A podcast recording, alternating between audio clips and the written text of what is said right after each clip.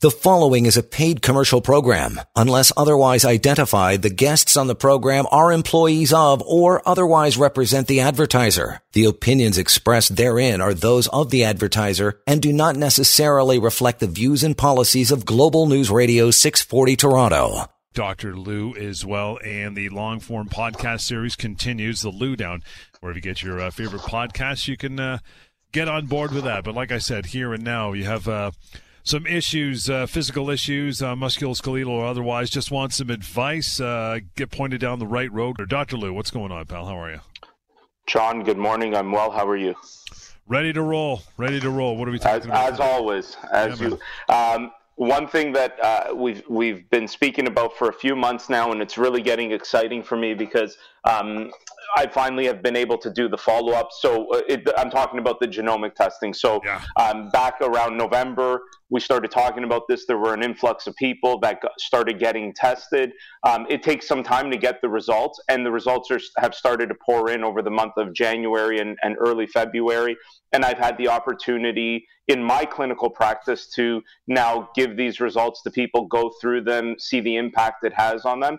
And in, in all honesty, it's actually been phenomenal. It's been a great experience. It's one of those things that is really good for your overall wellness. I've said multiple times on the show, this is not diagnostic. This is not trying to, you know, cure anything or figure anything out, but it gives you a picture of who you are genetically and in four big categories. And within those categories, it can help you to make what I'm really recommending to people is the lifestyle changes that they can make, the things that they can do day to day. So here's a perfect example. And I, and I want to sort of, and I'm happy, again, as you've said, John, this is a live show. So if people have questions about this, call in now, ask uh, questions. If you've heard me talk about it over the last few months or curious, you can always call after the show at 1 855 Dr. Lou or send an email to info at pinpointhealth.ca. But just going through some of this stuff. So this report is broken down into four main sections. The first section being mood and behavior. Okay.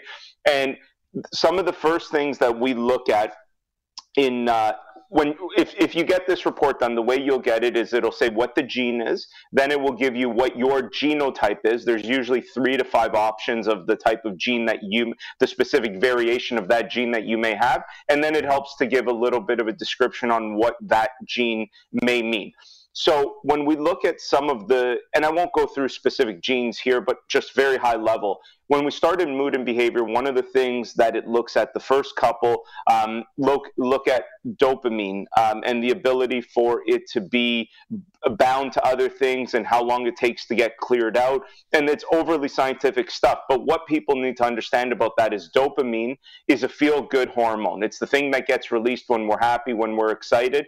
And this may very well give people an indication as to where there's a genotype. So, as an example, this, and this is great, right? So, you know, one of the big things that's happened in the last few years is cannabis use, as an example. Mm-hmm. Yep. So, one of the very first genes that we look at is called COMT, and you can have variations in this gene. As an example, I have, and I'm going to use my specific case um, as I've done previously, I have what's called the GG genotype. So, you can either have an AA genotype, you can have an AG genotype, or a GG genotype. Okay. One of the things that's really interesting with the GG genotype is that there and and, and the, there's a lot of re, there's research behind this. Some studies have suggested that that GG genotype tends to be more prone to schizophrenic behavior if there's cannabis use in early life. Now, someone may think, well, why does that matter? It matters a lot. There's a whole division uh, at McMaster University related to looking at the effects of, you know, anything in moderation is good, but anything in excess is bad, and that includes cannabis. And there is a subgroup of people that develop schizophrenic behaviors as a result of cannabis use. Now, I'm no longer young, as an example, right? This is talking about early life in your teens. But I know that my genotype is GG. I have young children that are going to grow up to be teenagers. Okay. I think it's going to be important for me to find out where they sit on that spectrum of their genotype. Not that I don't want them to use cannabis one day or do any of those things, but at least to understand the moderation and the risks that it may pose to them, right? If they have the same genotype as me. GG, you know, we know what could happen. And, you know, I know even with myself, I've used cannabis before in my life. I haven't used it excessively or anything, but I know that there's been some times where it's created more anxiety in me and more worrisome. And I could see why my genetics are, you know, you, you meet people that can use it and it's no problem. And then you meet other people that, you know, can get the anxiety and all the way to the schizophrenic behaviors. Well, it's no surprise that, you know, mm-hmm. I felt the way I did because of this genotype. So this for me gives me something that for my kids, I want to know that. I want to know that the reality is cannabis use is prevalent. It's always been prevalent. It's more prevalent now because it's legal. And because of that, I want to make sure that whatever my kids are doing doesn't predispose them to something like schizophrenia or schizophrenic behaviors. So I thought that was a really, really interesting thing. The next gene um, that looks and and even in that right like let's say i had the aa genotype. I said that i had the gg well the aa genotype is interesting. So actually let's go back. The gg which i have is overall known as the warrior strategy. So this is sort of like in in stress i can take it head on. Like i'm good at you know facing it. You you take on excuse me that warrior mentality Whereas the A genotype or the AA genotype, what you end up finding is that is more of a worrier personality. These are people with stress, they retreat, they're unable to perform, and all of these things. And again, this might be very important for you to know because what it may do is it may allow you, like, once you know that about yourself, you let's say you find out you're an AA genotype and you're a worrier. That doesn't mean you're doomed. It means now behavioral therapy, psychological behavioral therapy may actually be of benefit to you. It may actually help you to get over this because you can you can change the environmental expression of the things you do and you can help control those things. So I think that's a pretty powerful thing. When we move on to the the next gene uh, that also looks at dopamine, again, this is you can have the AA or the AG or the GG. And as an example, I have the GG genotype again. Um, and so this is again, this is this is interesting. So some of this um, with the with the GG genotype, um, what we see is that there's um, increased caloric intake. So these are people that like when stress comes, your body actually uses more energy. You know, when we've talked about, you know, you've probably heard people, John, say that when they're stressed, they either gain weight or they tend to lose weight. Right. Um, a lot of that probably has to do with your cal- caloric consumption as it relates to what your brain does when, when you're under levels of stress. And so this can help identify some of those things. And if I'm rambling too much, John, because you know, I, for me this stuff has become almost like second nature. But if you think I'm getting too deep here, stop me, and I and I'll try to clarify for the listener too what we're talking about, um, because I think it's important. But I think these things are really, really powerful things um, uh, to know, to understand. One of the other genes um, is what's called ADRA2B. They're you know long names. In this one, you can have an II genotype, you can have an ID genotype, or you can have a DD genotype.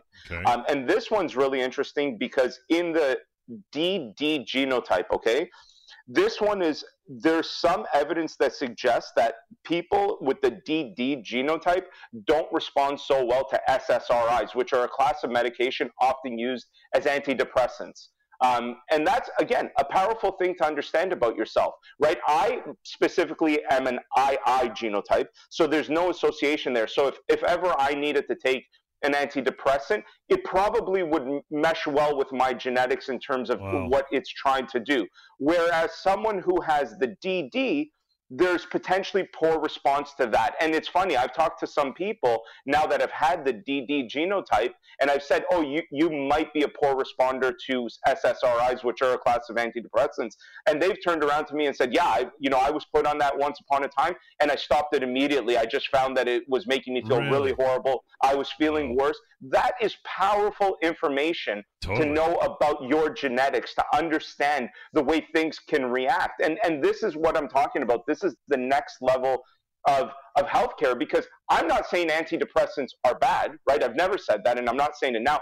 I'm saying that we should understand which people it might be worse for and which people it's it might be more beneficial and for me it seems that if i had to take an antidepressant which i'm you know I, I hope that i never have to but if i did i wouldn't have necessarily a poor response to it and John, let me preface one thing. I know we're getting close to the break, and I know people are hearing these things. None of these things are absolute. These are things based on studies, and these are what the studies are showing. It doesn't mean it's necessarily an absolute law. It's just the mm-hmm. evidence that we have thus far is suggesting these things. And I think, you know, as a as an evidence-based practitioner, we've got to stick with where the evidence points us. Let's take a short break. To Pinpoint Health Show, and this is Global News Radio. You are listening to a paid commercial program. Unless otherwise identified, the guests on the program are employees of or otherwise represent the advertiser. The opinions expressed therein are those of the advertiser and do not necessarily reflect the views and policies of Global News Radio 640 Toronto. Back to the Pinpoint Health Show. Info at pinpointhealth.ca and pinpointhealth.ca, the website to reach out to a clinic that is open and operational uh, near you. And for more information, of course, uh, anytime. Talking about the genomic testing uh, this hour, Dr. Lou, you know, you said something off the top about, you know, the risk of cannabis and schizophrenia. And, uh, you know, this is early on. Um, with younger people. And that was that was kind of my first question when you wanted to talk about the genomic testing. How young can someone be to have the? I know it's a very simple test. It's a saliva test, and it gets sent away, and it's you know it's very it's not not invasive at all. But how young yeah. can someone be to have this uh, this testing done? I, I, you know, I would say anybody that for sure is in their teens. I mean, your mm-hmm. genes don't don't change, right? So, um, right. I would think at that age, yeah, you could you could definitely um, have it done, and just to get a look at at some of these things. Um, so moving forward from that, that was sort of some of the stuff on the mood and behavior, which I think there is powerful. There's there's other stuff in the mood and behavior, but I want to try to get through um, all of the sections. The next one, which has been very interesting for a lot of people, and one of the main reasons is the cardiovascular um, report, which which is important. And you know, the first three uh, genes essentially that are tested in this, more than anything, are looking at the risk of coronary artery disease and stroke, and the way cholesterol is built up, and you know whether it leads to to those types of things. And um, you know, a lot of people have an increased risk of this type of stuff. And as an example, where this can be a powerful tool, because I think that is the most important thing. Like, where is the applicability of this testing? Because it's one thing to find out, okay, I'm at high risk of coronary artery disease and stroke. But then the next thing is, well, what can you do? As an example, I was talking to a patient yesterday, going through their results with them. And in these three categories, they were at a high risk of coronary artery disease and, and stroke it was not news to them because there was a family history of these things. Where it was important was once I started getting into, okay, are you physically active? And the answer was yes. And then the next question was like, well, what are you doing to be physically active? And what they were doing was the high intensity training, high intensity interval training, HIIT training. Yeah. And this is important because so this person was 60 years old, okay?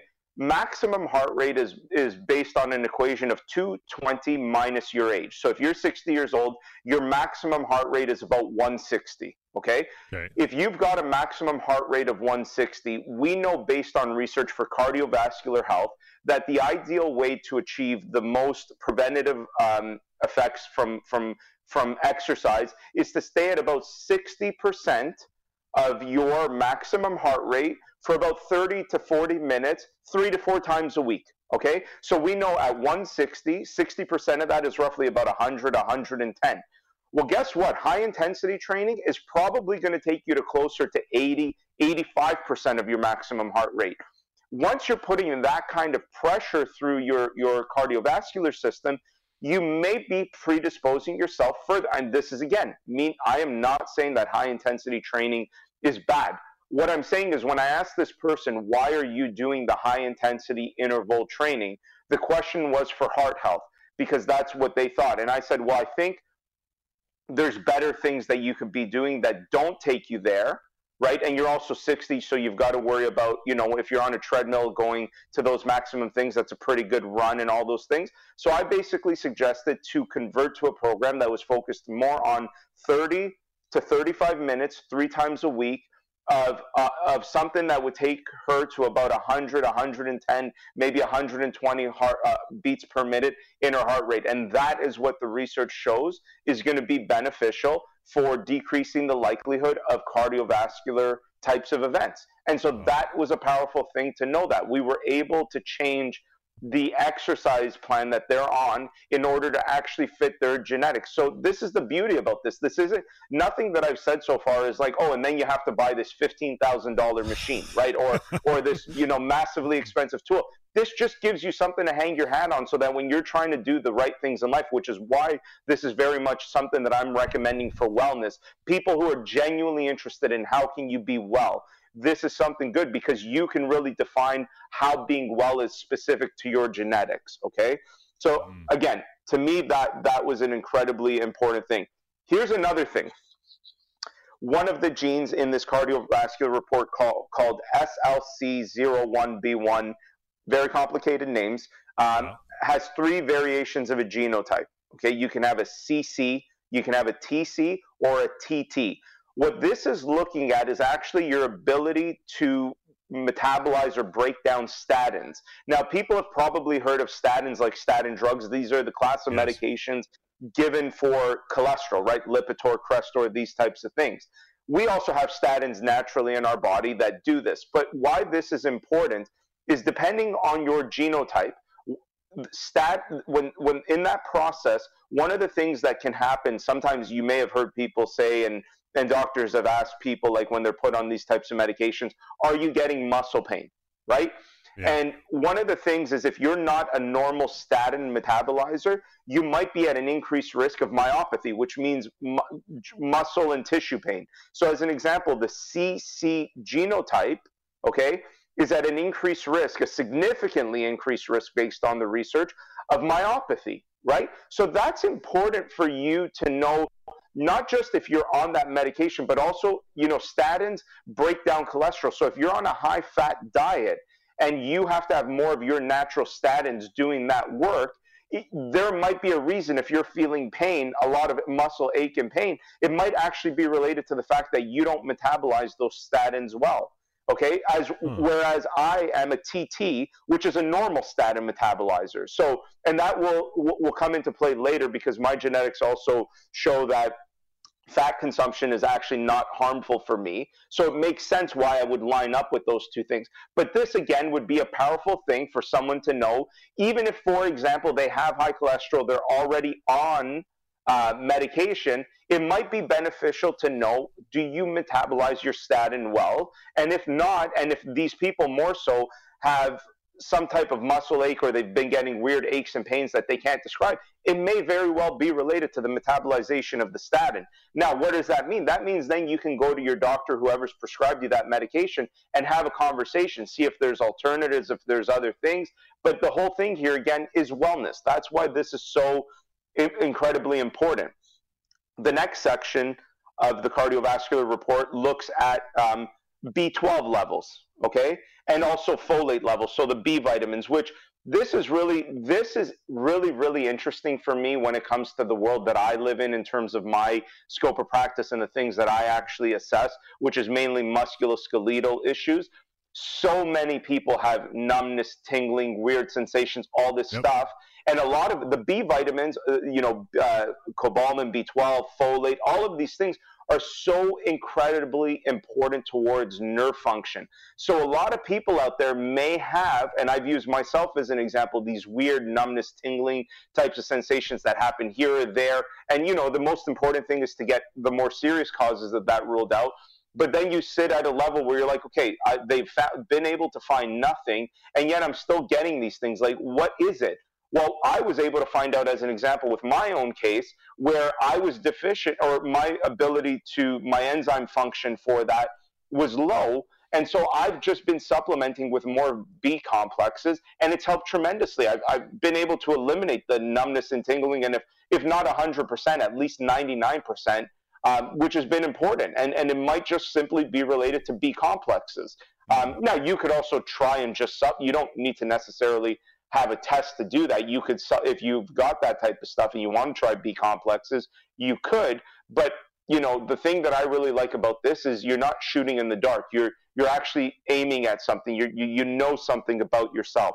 Um, and again, to me, that's a, a very very powerful uh, tool. Um, moving on here, this this this is interesting. So one of the things that you can actually find in, in a gene MC4R um, is has to do with dysregulation of hunger cues. So hunger cues are, you know, when when you're hungry, your body sends a message to your brain saying, "Hey, I'm hungry." Um, you can actually look at the genotypes to see how do you have normal hunger cues? Are they a little dysfunctional or are they very dysfunctional? And you know that can give you. So as an example, I have what's called the TC genotype.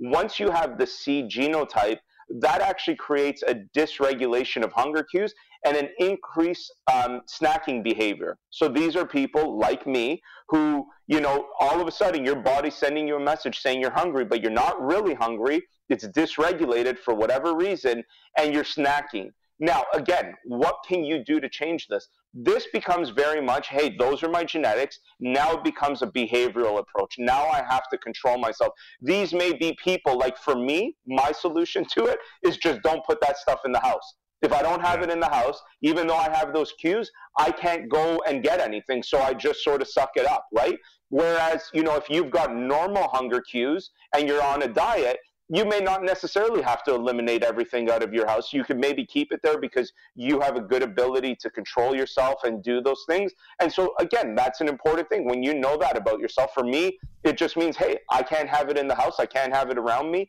because I know there's a dysregulation with my hunger cues. And again, a powerful, powerful tool. Um, yeah, it's amazing all these all these things so far. I mean, other than the test itself, which I'm sure you'll you'll talk about how to how to get it, and what it costs. All these things are just information, and there has not been uh, mention of a machine or a you know a, a tub of something you have to mix with water, and it's going to cost you a fortune. It's it's phenomenal. It's just knowledge. Knowledge is there, right? It's not. It's knowledge about who you are genetically and how this can build a picture. Um, the next thing where we get into sort of, um, you know, and, and you, you, you and I have spoken about this, John, and it's really interesting, is once you get into, so one of the genes, APOA2, actually looks at what happens when you eat fat. Does it lead to weight gain or does it not? And this is really powerful. That Later on, there's also going to be another one that looks at, well, what about starches? If you eat starches, does that lead to weight gain or not? These two things are really powerful again because what you can do is determine the ideal diet for you and you don't have to take this into isolation because then you could take it into consideration with everything else your risk of cardiovascular health and all of those things but as an example i have the aa genotype in that specific gene which has no association of weight gain in response to fat consumption i also nice. in my genetic profile earlier on have good lipid metabolism and low likelihood of cholesterol. So for me, a high fat diet is actually ideal, like a keto type of diet. Now, you know, obviously when I say high fat, that doesn't mean like, you know, French fries and really and yeah, you know ice fat. cream every night. It means good fats. Good fats being things like avocados, nuts, um, olives, uh, different healthy oils, and these types of things. Eggs, so that type of stuff is not something that I necessarily have to stay away from. And this is really important when someone's trying to build a diet plan specific to themselves because they often sit there wondering, well, what can I eat and what can't I eat, right? Like, yeah.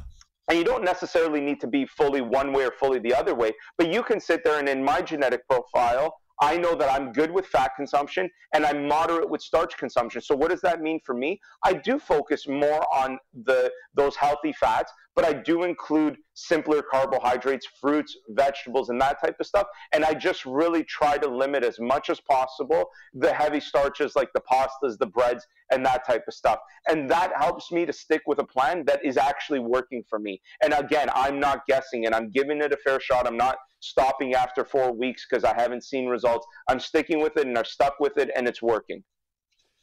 Take a short break. We'll tell you how to uh, to get a hold of this in just a bit as we go through more of this uh, genomic testing. It's fantastic stuff, and it's uh, it really is groundbreaking in the next level for sure as far as healthcare is concerned. Pinpoint Health Show, Global News Radio.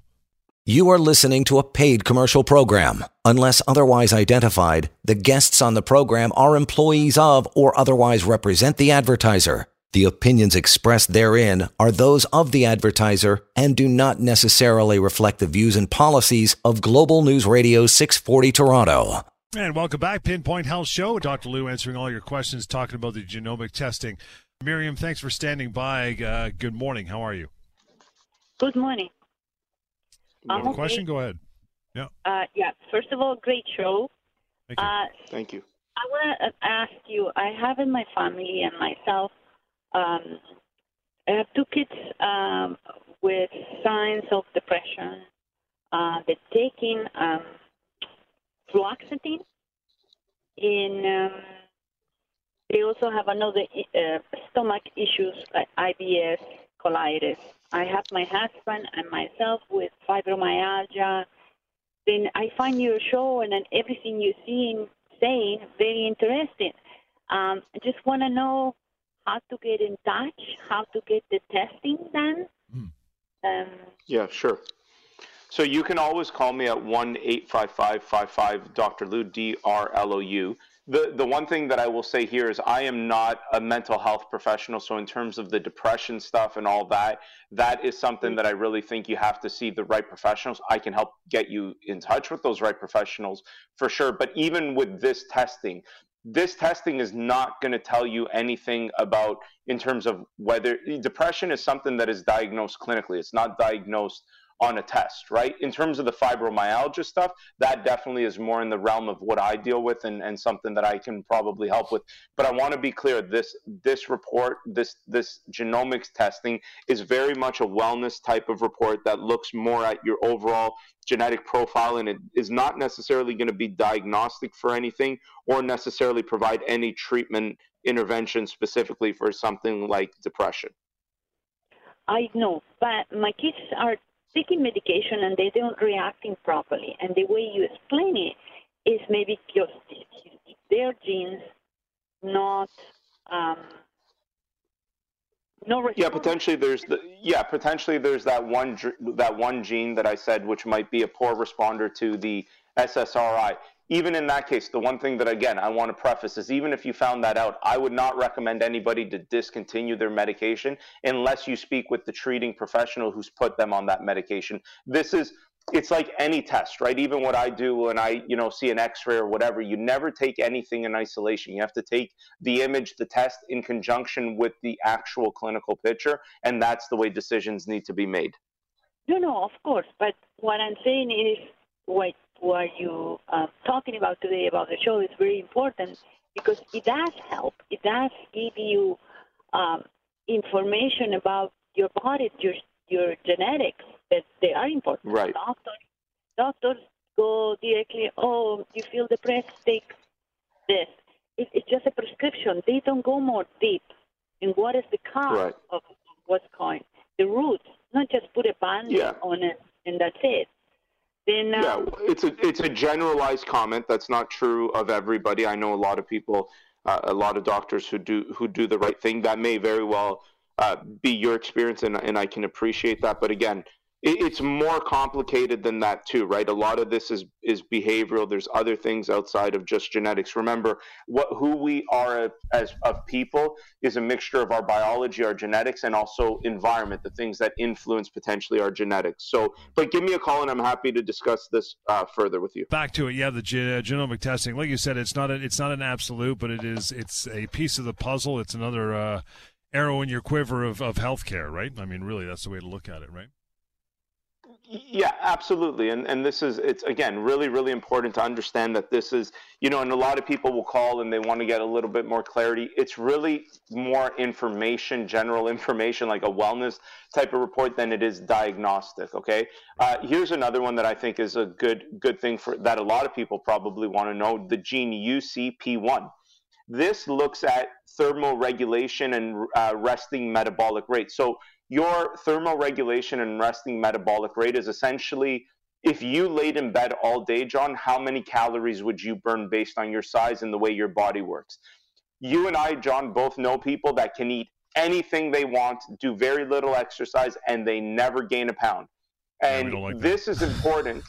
yeah, we don't like them exactly. Yeah, we don't like them very much. But this is important because depending on your thermal regulation, as an example, I have the AA genotype which gives me suboptimal thermoregulatory control and resting metabolic rate, which means that if I don't exercise, I'm more likely to gain weight, right? And this mm. this can help determine how much exercise should you be doing, right? Like if I was a complete GG genotype, which is even worse than the AG, I should probably be doing even more than I'm doing now in order to achieve weight gain and weight control. So this is important, right? It helps also to de- define the frequency and duration of the things you're doing. And, and again, a very, very very powerful tool. Um, the next one I've talked about before, you can look at uh, insulin response and whether you have optimal insulin response or suboptimal insulin response and what that does to your risk of type 2 diabetes. As an example, I have the GG genotype, which gives me optimal insulin response. And at a reduced risk of type 2 diabetes, very, very important here, reduced risk means that I still need to do the right things. Diabetes is very much a lifestyle disease. If all you do is eat starchy carbs, even though you have that, you're going to develop diabetes. What you need to do is just be moderate and in control about those things, and that's really important. The next one is looking at starch metabolism, which I've tied in with the fat consumption. Yeah. Um, and again, this knowing that those two things is really important. The next one looks at uh, persistence to lactose. Uh, and this can give you an indication to as uh, how much dairy maybe you should or should not consume. Again, these things help you to build a diet plan. I think a lot of times people are very confused where whenever they're trying something new, it's like, I don't know what to eat. Well, instead of trying to follow like a pure keto diet or a pure vegetarian diet or whatever it may be, you can understand your genetic profile and say, okay, well, you know, as an example, based on my genetics, I know that I should be more on the healthy fats. I'm okay to have simpler types of carbs like the vegetables and the fruits. And in terms of dairy, I can have a moderate amount. I shouldn't overdo it though. There's a perfect diet for me based on my genetic profile. That gives me a ton of options in terms of what I can eat right and, and it's really really important for someone to know that because it also helps people once you have more variety and you can plan it out that way it gives you uh, more variety and it gives you more likelihood to stick with what you're doing. I think one of the things that often makes people fail is when it's too restrictive. And if you're just following any one of these things to, to a T, it may be too restrictive for what you're looking for in your life. Um, and, and that's that again, I keep saying it, a powerful tool. Uh, the next stuff looks at vi- uh, levels of vitamin C and, and activation of vitamin D. And again, this can help you build a picture of, you know, should you be supplementing with these things, yes or no, uh, and what that might mean to overall things. Like, as an example, with vitamin D, vitamin D is also important in bone health and osteoporosis. So if you're someone that is very poor in vitamin D, this may also predispose you later on in life and you can understand these things. And then, you know, you might say to me, well, what do you do outside of just supplementing? Well, we know bone health increases bone density increases with resistance training so you know you can start to incorporate some of that resistance training and help get your bone mineral density up and, and help to prevent these types of issues that may be inherent in your genomics down the line. Um, again, really, really powerful stuff, I think, John, to understand these types of things. You bet. We'll take uh, one final break here. Info at pinpointhealth.ca to reach out through email as well, and we'll continue continue on here with the Pinpoint Health Show on Global News Radio. You are listening to a paid commercial program. Unless otherwise identified, the guests on the program are employees of or otherwise represent the advertiser. The opinions expressed therein are those of the advertiser and do not necessarily reflect the views and policies of Global News Radio 640 Toronto. Welcome back, Pinpoint Health Show. Hey, Wayne. Hi, how are you? Good. What's going uh, on? have a real quick question. I'm a Sure. terrible salt user. User. So about five years, I switched to no salt and salt free. Is that good to you for you than uh, regular salt? So, so what do you mean by regular salt? Like you're using no salt whatsoever? No. Or the with the product no salt. Is that the way you use it? Oh, I see. no salt and salt free.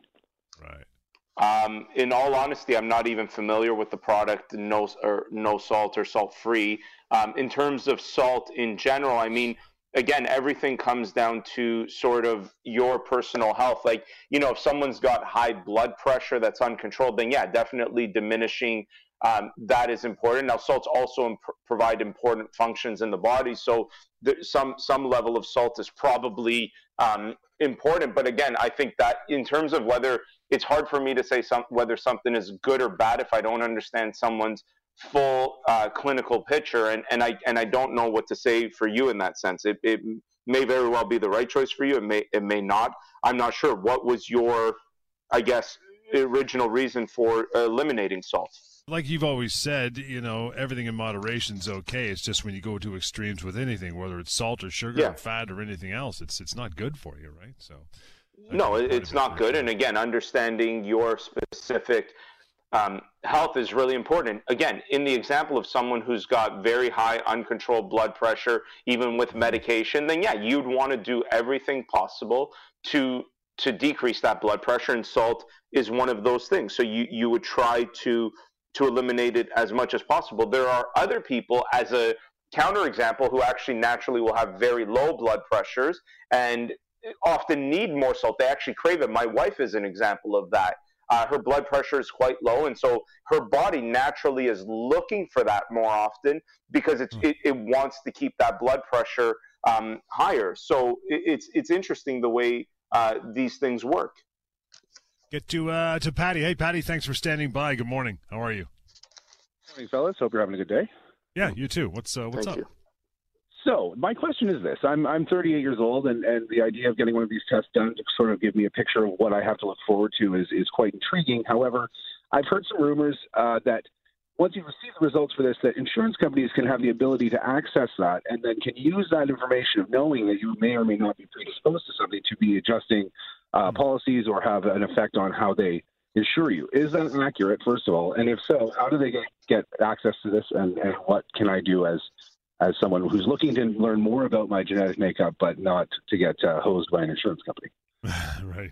Yeah. So I'm going to sort of answer it, but at the same time not answer it because I, you know, my, I'm not an insurance broker or whatever. So my, that's not my world. My world is simply looking at things from a, a clinical value for a patient.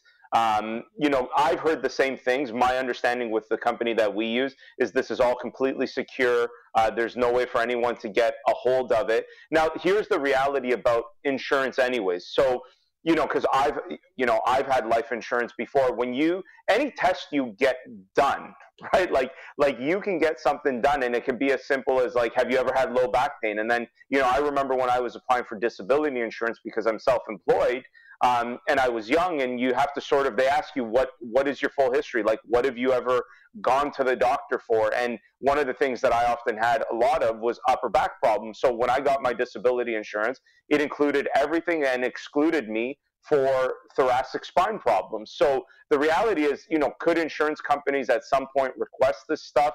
Uh, yeah, they can. They can almost request, I guess, anything because that's their job. But from what I've heard in terms of this specific stuff, I don't think so. But I also don't know for sure. Um, I can look into that um, and ask a few people that I know that are in the insurance industry to find out more.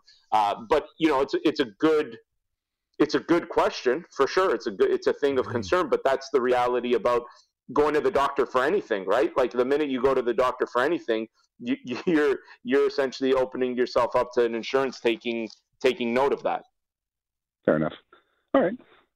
All right, thanks, okay. Patty. Appreciate uh, appreciate the call. I, I, just think you know it's it's an interesting question, but I, th- me personally, the the benefit of this testing far outweighs the uh, you know insurance implications that might not even come to fruition at that point. It might not. It might be a non-issue, like you said, especially if it's secure. But God, the information that this thing gives that far outweighs it for me, right?